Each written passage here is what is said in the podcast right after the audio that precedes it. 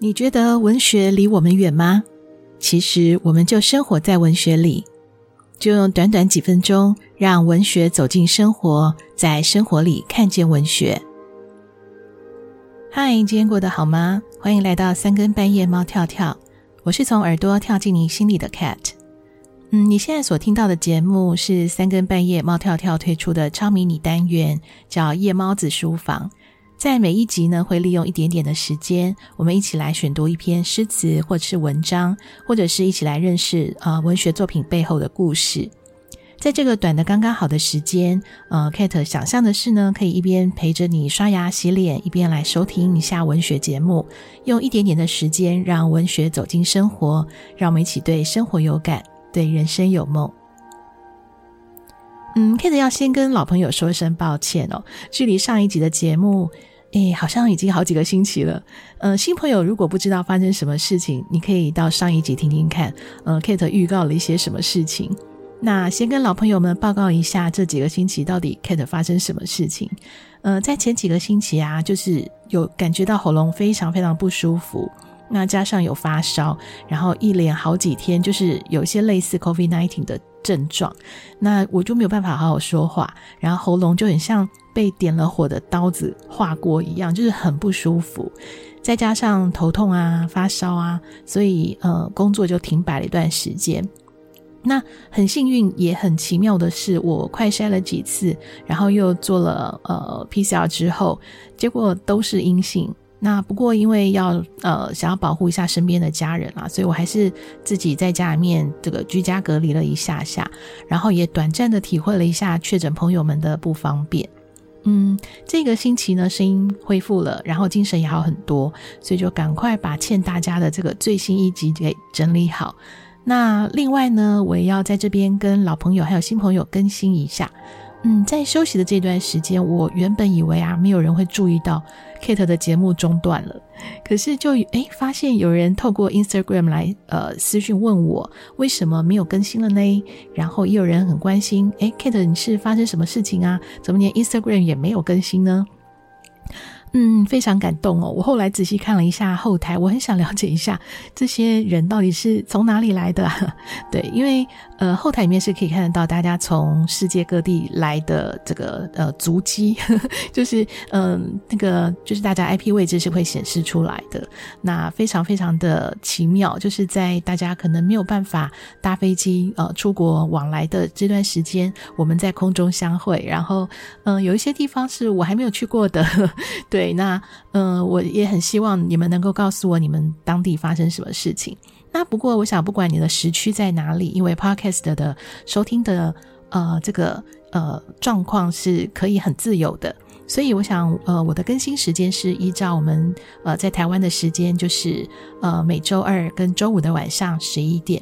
嗯，会做一个调整的原因，是因为我在后台看到大家可能还是比较习惯在礼拜五晚上听，然后另外礼拜二的晚上，诶，可能是因为第呃礼拜三是小周末吧，礼拜二晚上好像大家也比较习惯听节目。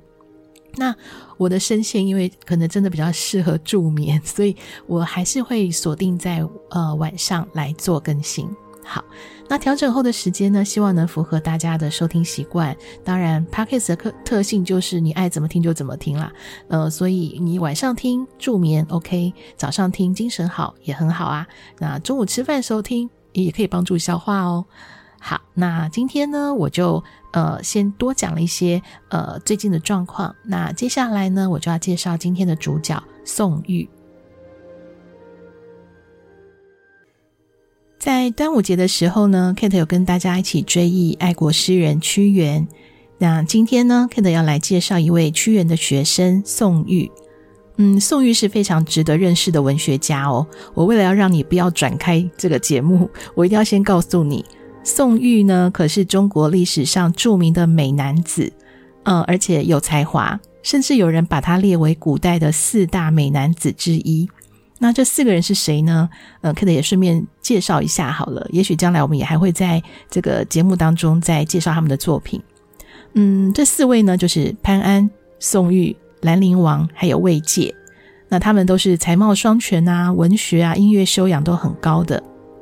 那至于宋玉有多帅、多俊美，其实也没有什么画像可以证明啦。他大家也都是只能从一些文学作品啊，或是文字的记载，大约去推测的。那有关屈原和宋玉的关系呢？有人说他们可能不是师生的关系。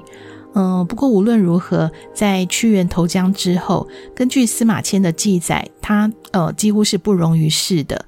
当时社会上不少人呢都不太认同屈原。那当时宋玉呢是第一个跳出来为屈原写文章哀悼，而且也是唯一一个。那这份情谊呢，不管他们是不是师生，都是非常非常感人的。那宋玉的作品可能大家会比较陌生哦，不过嗯，我们有的时候在呃生活中会用到的一些语词，其实呃有一些是和宋玉有关哦，比如说曲高和寡呀，或者是今天我要介绍的登徒子这个故事，这就是呃大家可能常用，但是不一定知道典故的词。嗯，登徒子这这个词呢，现在是用来指贪好女色的人。其实原本想要表达的意思，嗯，不是这样子而已哦。呃，登徒子这个词呢，是从宋玉的《登徒子好色赋》来的。那根据这个呃文章的这个记载呢，是说啊，登徒子跟楚王呃说，宋玉是一个美男子，他能言善道，但是呢，天性好色。所以呀，楚王，你千万不要让宋玉跑到后宫来哦。那听了这这这个话之后，宋玉当然要反击呀。诶，再怎么样，他也是个读书人呢，道德是很重要的，怎么可以这样被污蔑呢？于是他就跑去跟楚王说了一个故事，请他来呃做公证人，看一看到底是我宋玉好色，还是登徒子好色。宋玉怎么说呢？他说啊，天下的美女呢，是楚国最美了，那楚国的美女呢，又是属我家乡的最美。那我家乡最美的是住在我家隔壁的那个美眉。那我家隔壁这个美眉有多美呢？她增一分太长，减一分太短，擦了粉呢脸太白，擦了口红呢又太红，眉毛呢像鸟的羽毛那样的挺拔，肌肤像白雪，腰很细，牙齿也很白。那这位大美女呢？她居然啊趴在墙上偷看我三年，我也不心动哦。大王大王啊，你看我这样子算的是好色之徒吗？这个美女趴在墙上三年看我，诶，我一点都不动心。相反的啊，登徒子就不是个好东西哦。他家的老婆啊，一头乱发，两耳呢长得又很畸形，嘴唇外翻，一口乱牙，凹凸不平，再加上驼背，满身的疥疮。诶，可是登徒子却很喜欢他，跟他一连生了五个孩子。大王，你看一看，只要是个女人，登徒子就会喜欢，所以他比我更好色啊。好，那这个听完之后呢，当然我们现在会觉得这个价值观是有问题的，因为现在的价值观来看，登徒子不会去嫌弃他的糟糠之妻，是很了不起的呀。但是呢，宋玉口才太好了，被他这样子反反复复、反反复复的说完，楚王也晕了。于是，于是呢，他就判定登徒子是一个好色的人。这一判定啊，就让登徒子背上了好色的骂名。那从此之后呢，后代也称呼色狼就叫登徒子。嗯，宋玉不是只有长得帅而已哦，在文坛上呢，他可是有一代宗师级的地位。那他的代表作品呢，叫做《九辩》，辩是辩论的辩。从刚才前面登徒子这个呃说辩的过程当中，你就可以知道他的思辨能力是非常的强的。那在文学的这个呃这个造诣上面呢，他的文文词用呃用的之美呢，在文学史上可以和屈原的《离骚》来媲美的。另外呢，宋玉也创造了好几个第一哦。他是文学史上第一个来为秋天感到哀伤的作家，那也是第一个呢深刻描写女性的作家。有人甚至认为呢，他应该是第一个描写妓女的。这个呃，指出他的作品的这个证明呢，就是《神女赋》。那《神女》呢，讲的就是呃妓女。嗯，很多人对于中国古典文学的认知啊，都会觉得好像很保守，尤其是《诗经》啊、《楚辞》的那个年代。其实呢，大错特错啊，《诗经》里面就有非常多男女求爱的诗句，而宋玉呢，也有不少描写男女性爱的作品哦。说一个更劲爆的，他这一方面的文学思想啊，居然是受到老子的影响。想不到老子的思想一点都不老吧？在中国思想史上面，老子突破了长期以来对于男欢女爱的呃言语的禁区。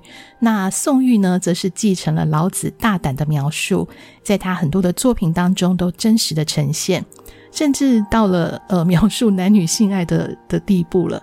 那不过这一位才貌双全的大才子，他也有对他呃爱情的一些呃向往。他认为的爱情呢，是一种发乎情，止乎礼的关系。那对于心仪的对方，一切的想象就留在梦里，保留一点距离的美感。那这就是古人所推崇的爱情观了。那听完宋玉的故事，你就不要再以为中国古典文学既沉闷又古板了。那刚刚既然提到了大胆描述男欢女爱的老子，那么下一集呢，我们就要用文学来认识老子的爱情观。今天先聊到这里喽，祝你有个好梦，晚安。三更半夜，猫跳跳的迷你节目《夜猫子书房》，每周二、周五更新。每次用刚刚好的时间，一起来认识文学作品，还有背后的故事，将文学带入生活，让生活更贴近文学。